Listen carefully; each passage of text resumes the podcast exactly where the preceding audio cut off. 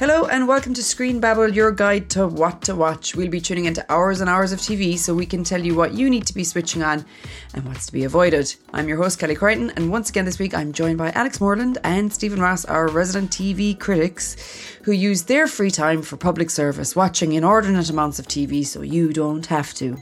Uh, if you haven't tuned in before, each week we'll be chatting about what we're watching, as well as looking more closely at a new programme or something making the headlines in the deep dive. This week, Alex talks to us about the return of Bridgerton. Ah! Finally, we go back to the future to tell you about a programme you may have missed when it first aired or streamed. This week, Steven tells us about the Royle Family, a tenuous link to current affairs there this week. Uh, but first, we like to talk about what everyone has been watching recently. Alex, welcome back from holidays. Did you have a nice time? What did you spend I all that time watching? Um, lots of stuff, obviously. Yeah. Um, so kept sort of caught up with Succession and Barry. Um, really enjoying Barry at the minute. Would recommend to anyone who hasn't seen it. Um, started watching this thing called Mrs. Davis, um, which is about a nun that's fighting an AI.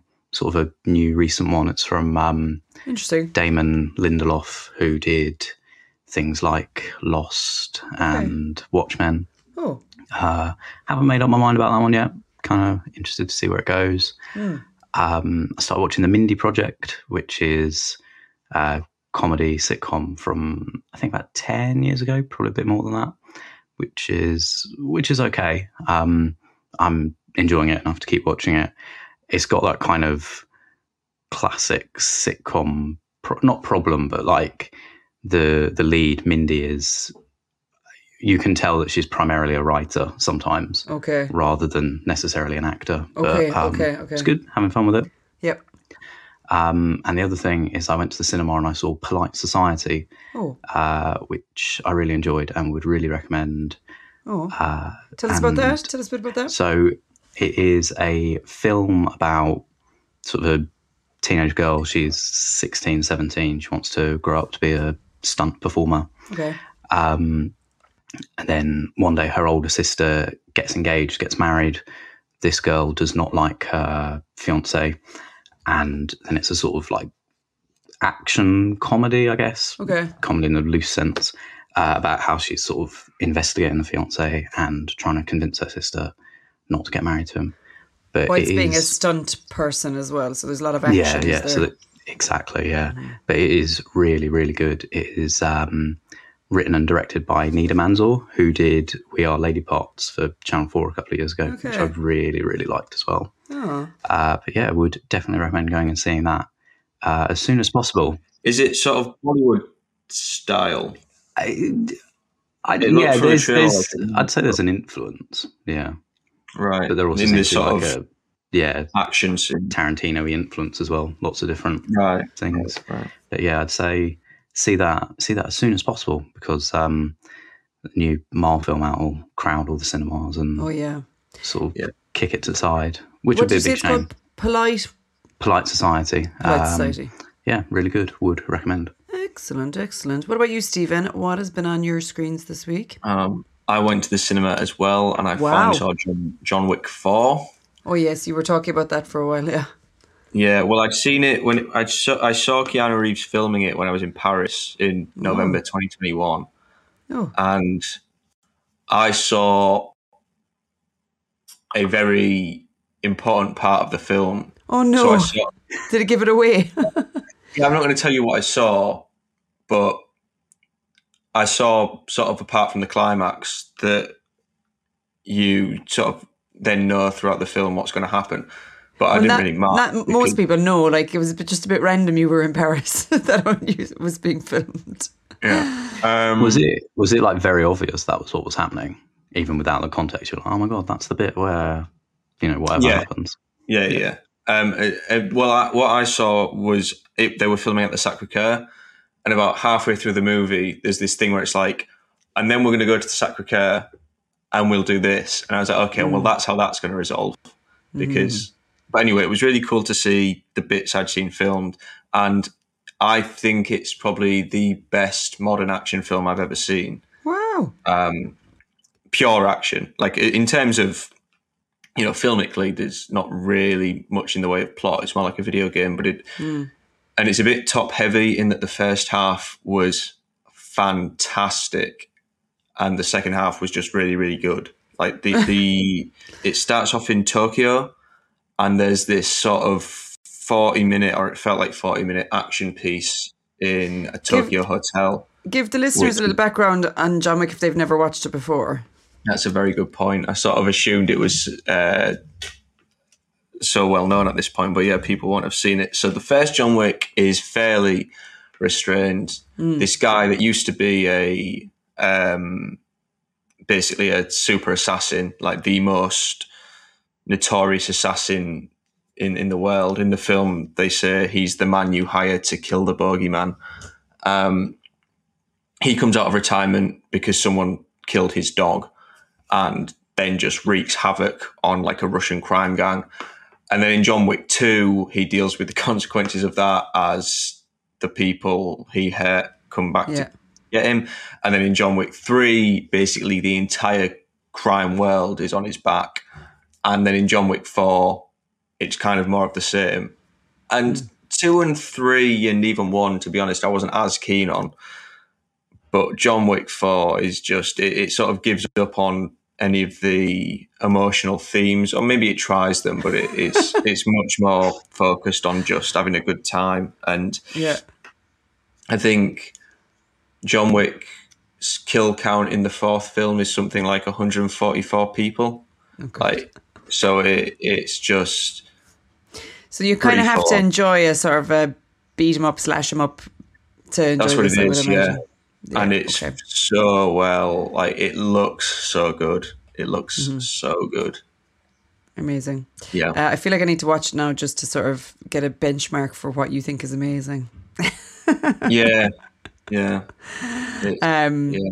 Oh, it's good. That's good. I always like to hear people finding something they enjoy. Might not be for everybody, I guess, but uh, yeah, it's good that you've. But also, you you can compare it to the other three, and you think it's so much better. So that's good.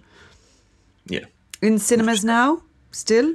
Well, yeah, but you're sort of wanting to to go pretty soon because as as, as Alex says, when um, Guardians of the Galaxy is now out, so everything else will be on the back Yes. foot. Yep. Cool. Okay. So, um, that that polite society you were discussing there, Alex, reminded me a little bit of something I started watching, which is Beef. Have either of you watched it? It is Ne- Netflix.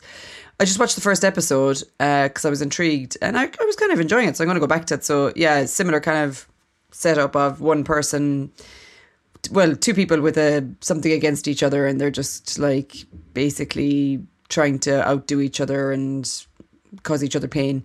Um, I'll fill you in on more of that at a later stage. One episode isn't really enough to go by. Finished Blue Lights, Steven. I finished Yeah. Blue Lights last night. Oh, it was so good, so so so good for uh domestic production. It was really really really good. Um, It's getting a second season apparently. it's kind of set up to, isn't it? At the end, it really is. Um, especially this sort of love story. Yeah, that was real. Like, see what happens next Yes. series. You know. Um, but no, I really enjoyed it. Really good writing, and it was a it was a little bit, you know, um, a little bit sentimental at the end, but. Yeah, I really enjoyed it. If anyone hasn't seen that, definitely check that out. It's only six episodes, but it's just really good quality cop drama, and it kind of goes to places like we see them hugging each other and things like that. That you know you don't see in other cop dramas. I know that sounds really simple, but like you- yeah, it's and like you don't really see anyone like throw up after they get sucker punched either. Well, Like, this is it, and it's quite just gritty and real. so much more real. It feels than you know in so many episode in so many of these types of programs we're just made to believe that the cops are superhuman you know and this is very much the opposite of that and it shows all their foibles and their fears and their anxieties and their humanity you know so um yeah really enjoyed it um and it's an insight into policing in Northern Ireland, I think, as well, which is a kind of a unique-ish take as well. So um, there was that, and then the last thing I did was I watched six episodes back to back, which I never do. I did a I did a Steven slash Alex on it um, on Catastrophe, um, which is Sharon Horgan, your fave, Steve, Steven, and um, Rob Delaney. So I think there was maybe four series of it. So I watched the whole first series and actually quite enjoyed it. It was one of those ones that it's been around forever and I never really um, watched it. And uh, yeah, so good for a laugh and an easy watch if anybody's looking for something. Um, yeah, simple and unchallenging. um, so there you go. That's what we've been watching this week. So first up on our features this week is Alex is going to talk to us on the deep dive about Bridgerton Series 3. OMG. Wow. Feels like it's come around kind of quickly. I don't know, has it? Yeah, it's well, it's not Bridgerton series three. It is Queen Charlotte. Dun dun, a Bridgerton story. Uh, so it's Oh. like a spin-off prequel kind of thing. Oh, is that right? Uh, yeah. So it's uh, just just six episodes, kind of a mini series thing. oh, Um, they are launching it this week. It's out Thursday, so today for our listeners. Yep. Um, so it's the big royal event of the month. Obviously, can't think of anything else that could compete. I'm sure I, tr- I prefer to tune into this one than the other one, to be honest with you. So go on. yeah. Um, so it is. It, it's a prequel about the the Queen, basically. Yes. We've got scenes of the sort of the young Queen when she first meets the the new King George, Yeah. and there's a bit of a frame story of the modern modern day for Bridgerton Queen, Hmm. um, where she is trying to convince her children to sort of marry and have children of their own. The usual kind Okay. of Bridgerton Bridgerton setup Yeah. Yeah. and yeah, it's it's good. I enjoyed it. Um, So Bridgerton obviously is kind of more diverse than the than the standard period drama, Yeah. and the kind of implicit premise or backstory in the first series of Bridgerton it's that it's kind of picking up on this. I- I, guess this idea that maybe historically the real Queen Charlotte might have been black, um, and it's kind of a apocryphal thing that I think most most historians have sort of like actually no, probably not, but but anyway, so Bridgerton kind of runs with that idea, Mhm. uh, and it suggests that on her coronation there was lots of sort of sudden social mobility, that kind of thing, which is why you see like Lady Danbury's a major character, that sort of thing. Okay. Um, and that's always sort of in the background of Bridgerton. This sort of puts that center stage, and it's like sort of stopping and saying, "Oh, actually, hang on, what would that be like? How would that happen?" Um, which is interesting. I think it works pretty well. Yeah. Certainly not something we've seen in other period dramas, as you say. Yeah, yeah, it's it's definitely a, a yeah more of its own sort of unique take. Yeah. Um, this is sort of written and, and show run by Shonda Rhimes. She's previously just sort of produced Bridgerton. It's a different guy who does that. okay.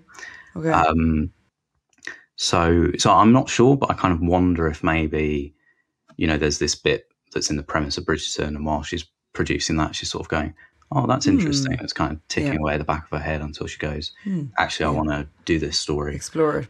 Um, So it's not, yeah. So we're, it's not a continuation of where we left it off, obviously. So do we see any of the other characters that feature in Oh, Bridgerton?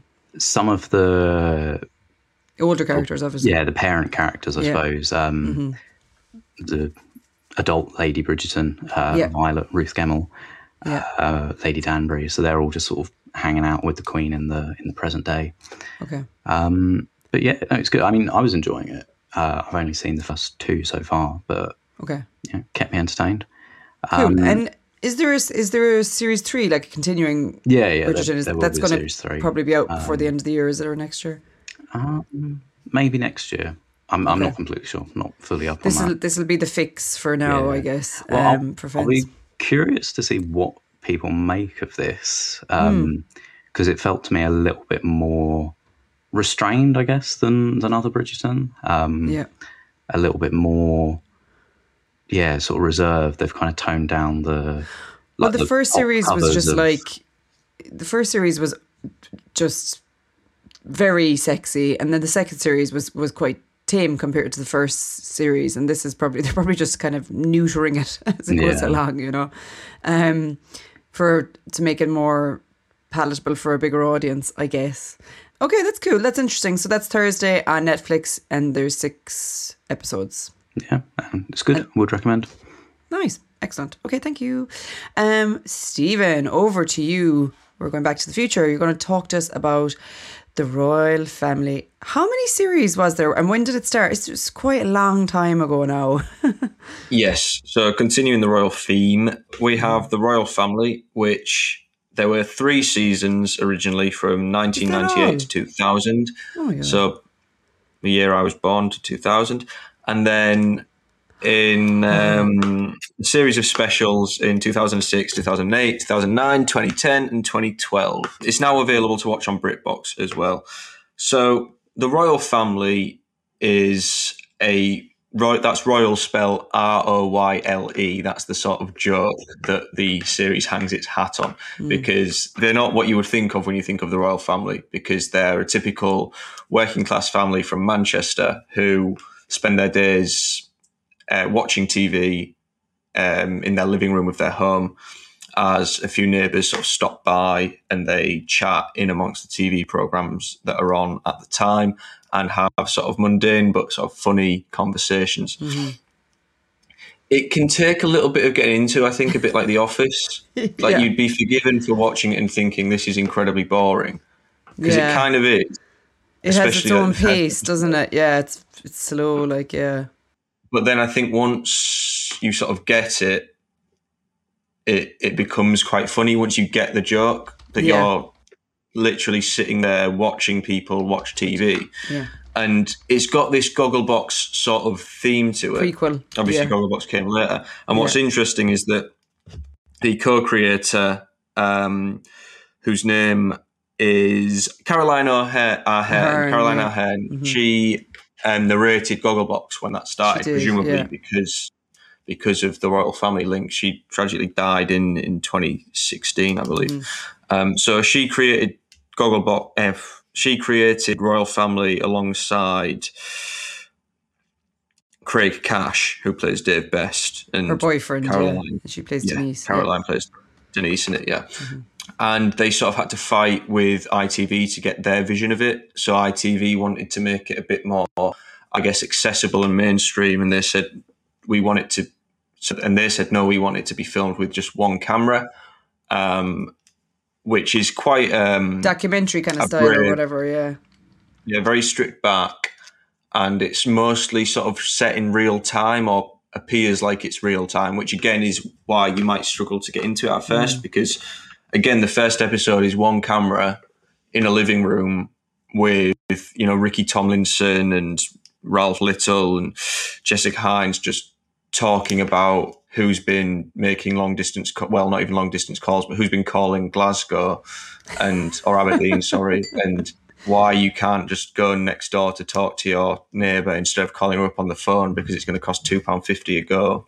So, yeah, that's the kind of humour. And it is very sort of The Office, very British 2000 comedy mm. type humour. Mm. And it is a very acquired taste, I think. But mm. it was it it was such a moment in British comedy. It's such a well people who were around when it was out really remember it as like a standout show from from the, I guess the turn of the century. Um, and it did go on to launch a lot of careers. So Ralph Little is now in Death of Paradise, but he was also in Two Pints of Lager and a Packet of Crisps after this. Um, Jessica Hynes has been in um, Spaced and um, Years and Years. Ricky Tomlinson is obviously a well-known comedian. Sue Johnston's done very well. Um, so yeah, it's uh, Yeah. it was a very big show, and then it, it kept returning for these specials, which they sort of take a slightly different direction, and they're more a traditional sitcom style, and they're often on the move, and there's more more locations than just the living room, and it's more a more protracted time frame rather than sort of a half hour slice of life. yeah. Um, It's definitely that sort of like um, Peter Kay observational comedy type, you know, it just Yeah. it's the funniness of day to day life. And I think the charm of it was everybody knows people like them or there's someone in their life like the characters that are in it, you know, it, that are just like, you know, not to be negative, but like almost like there's nothing happening and it's just about the day to day, you know. And um, I get, I'm surprised it was only three series because I don't ever remember watching it like diligently, but like I do remember the Christmas specials and I think most people, anyone who's ever watched like a countdown of the best British TV or the best TV moments or the best Christmas TV or any of those type of countdowns, Royle Family is always way up there.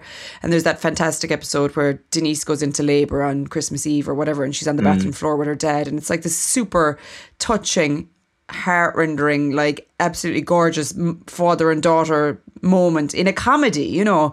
Um, this, this is the thing with British comedy is that they they do that. They sucker punch you with this like Yeah. heart wrenching moment in the middle of a Christmas special. yeah, yeah. Um, it's- Where the joke great, five yeah. minutes earlier is about you know something going up the turkey's bum or whatever, like you know. Yeah, Um, yeah. but the it did it spawned. I think it spawned a thousand other comedies. Yeah, and, then you know, when you look at um, Friday Night Dinner, yeah. um, I mean, Even Gavin and certain Stacey is very similar. That sort of chit chat around the family and the neighbours and all that. And Yeah. then there's a Scottish one called Two Doors Down, which is barely indistinguishable Mm. from it. That's on at the moment. Um, which I'm I, I when I see it, I'm like. This is the Royle Family, but like modern day with Scottish people. It's so true, and, and, and, and actually, it's not half as charming. But um, yeah, it's it's it's still going. I think the fallout from it, or the impact, or the inspiration, is still going. Definitely. So um, Yeah. yeah.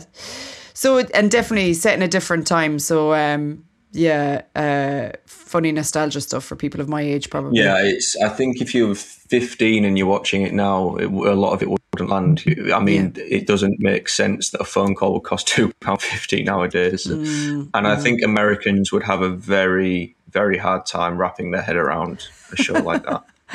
absolutely, absolutely. Um, but you, what would you? Did you enjoy it? Would you say you enjoyed it in the end? No, but Oh, the can- honesty. Thank you, Steven, for your honesty. I can appreciate its um, Well, that's good. value That's to good. the British comedy scene. Which, Fair enough, fair enough. which royal family has contributed more to society and life in general? Well, okay, yeah, at least. Well, I don't know because the uh, Prince Andrew interview also did a lot for TV, didn't it? That was a whole moment in itself. yeah. But I think, I think I'd rather watch the Royle Family Than the actual Christmas royal family. specials than yeah, the, than yeah the actual royal family than the Ricky Tomlinson Yeah. family than than the the coronation. Fair enough. That's a note to leave everybody on this week. Enjoy the coronation, all you uh, royalists out there, and if not, stick on some royal, the real royal family. Okay, cool. Thanks for joining us this week. Do look out for Friday morning's Screen Babble Weekend Watch, which will preview what to watch over the weekend and beyond. If you have any suggestions for what TV we need to get into our lives, drop us a line via our social media. You'll find us on Twitter at National World TV and on all other platforms as National World. You can also sign up for the wonderful weekly TV newsletter by going to nationalworld.com forward slash newsletters. We'd love for you to rate, review, and subscribe to the podcast so we can reach as many TV lovers as possible. We'll be back next week with more Screen Babble. See you next week. Bye. Bye. Bye.